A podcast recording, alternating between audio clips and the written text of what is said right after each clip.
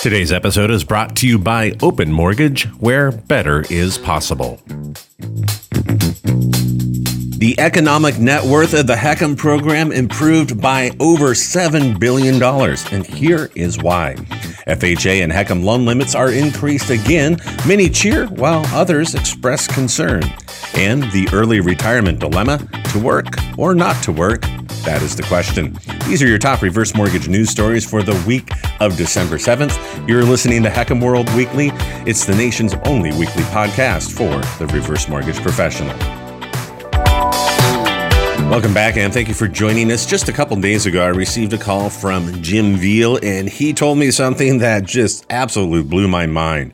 And that is, we had a $7 billion, that's with a B, improvement in the economic net worth of the home equity conversion mortgage program within FHA's Mortgage Mutual Insurance Fund. Now, he found an issue that led to a correction. Now, here it is. He noticed a $5 billion discrepancy in the economic net worth of the HECM program. That was shown in HUD's annual report to Congress when he compared it to the actuarial review of FHA's insurance fund. So there's two separate reports, the actuarial review, which had one number, and then HUD's report to Congress, which was highly publicized in our industry. And there was two different numbers. And that discrepancy actually totaled over seven billion dollars. Now, he had a couple of suspects as to where that change in the valuation between the two reports could have come from. One was differing numbers for the net present value of the HECM, or two, the cash available in the HECM portion of FHA's mutual mortgage insurance fund. So, at the end of fiscal year 2020, the actuaries, Pinnacle's actuarial central estimate of the uh, HECM portion of the mutual mortgage insurance fund said that our cash flow was a negative $329 million. And the total capital resources that were reported by FHA's audited statement, and that was showing a negative $5.64 billion. That was a figure that the actuaries were using because it came from the Office of the Inspector General's audit of HUD and FHA's financial operations. So Pinnacle was originally using a negative number from that report. FHA said they were using a corrected number. So here's the bottom line. As a result, the Pinnacle, the actuarial firm, updated their review to increase HUD's capital resources to a positive 1.597 billion, which would agree with HUD's annual report, and that would make the economic net worth of the Mortgage Mutual Insurance Fund, at least the HECM portion, a positive 1.268 billion. That's a seven billion dollar difference. Now, this is really important. It's noted with an underline in the actuarial report. And this also can really help our industry show that we do, in fact, have some market improvements. FHA and HECM loan limits were increased for the fifth year in a row. Many in our industry, of course, cheered the decision, but some expressed concern.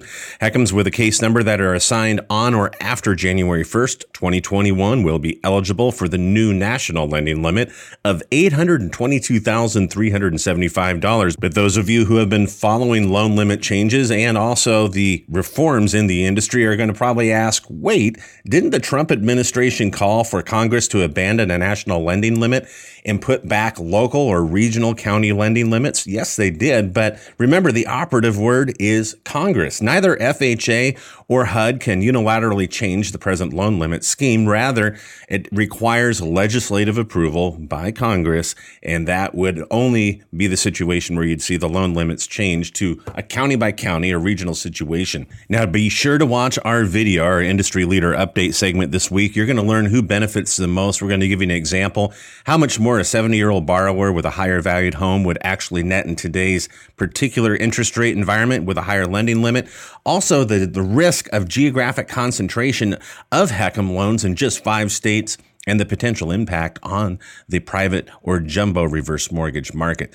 So, what about the concerns? Well, moments after the uh, limit increase was announced, HUD issued a formal press release and it questioned the wisdom of actually having such a high national lending limit. And these were the words of FHA Commissioner Dana Wade. FHA has seen consistent increases in loan limits during the past few years, putting it in a position to serve a segment of borrowers that may be better served by the conventional market. FHA's mission is to support low to moderate income borrowers. So, why does the law permit FHA to insure mortgages up to $822,375? This is a question for Congress and the taxpayers who stand behind FHA to answer.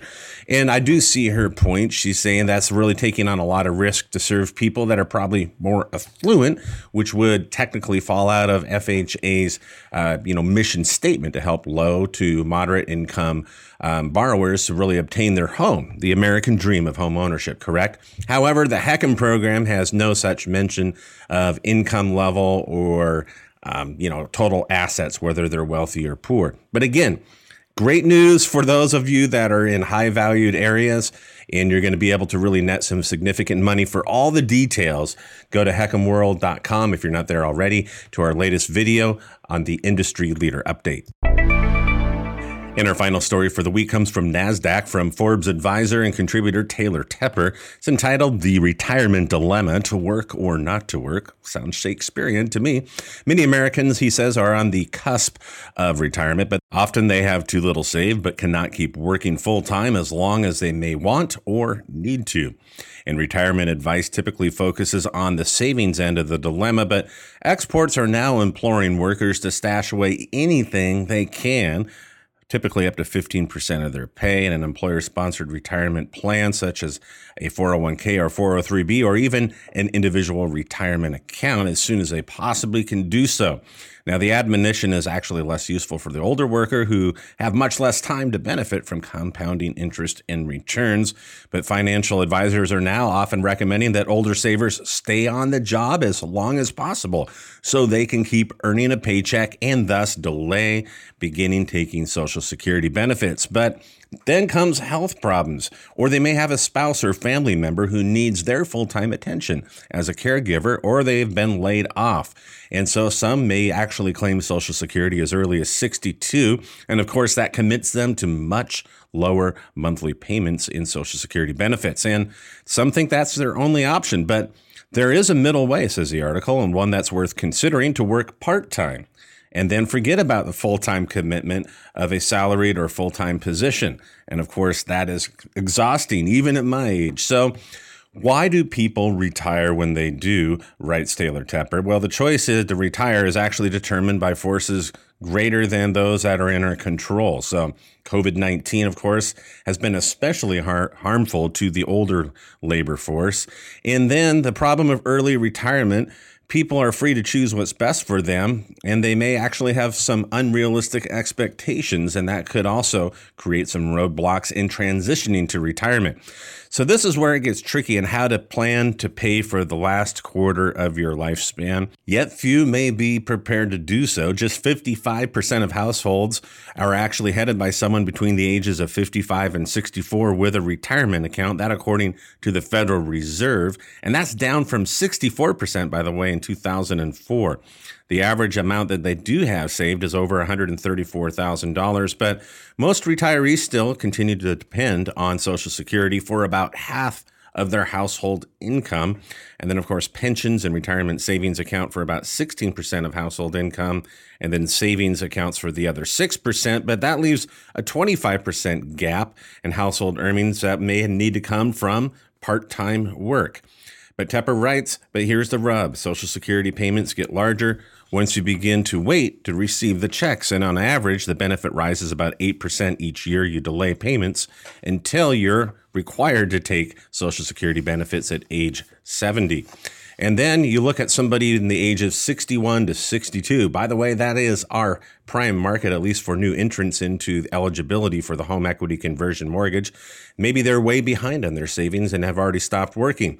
Rather than being able to replace almost three quarters of their pre retirement income with Social Security, the amount estimated they'll need to maintain their same standard of living, maybe they'll only be able to replace half. And that's going to make it a challenge. And thus, we would hope if they're a homeowner, they can tap into other assets. But if they actually took a job, a part time job, even if it had no benefits, or a non traditional job, as uh, Tepper calls it, and worked for six years, they would be able to retire with income that replaced nearly 70% of their pre retirement income, largely thanks to delaying Social Security benefits.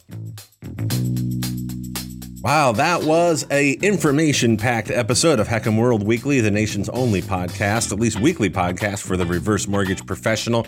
Be sure to go to HECMWorld.com if you're not there already. That way you can see our weekly video series, articles, and our monthly Top 100 HECM Lenders Report. And you can also subscribe and listen to this podcast on iTunes or on Podbean. Again, thank you so much for joining us and be sure to return next week for more reverse mortgage news on the go. Whether you're exercising, driving, walking, doesn't matter. We're here for you. Have a great week.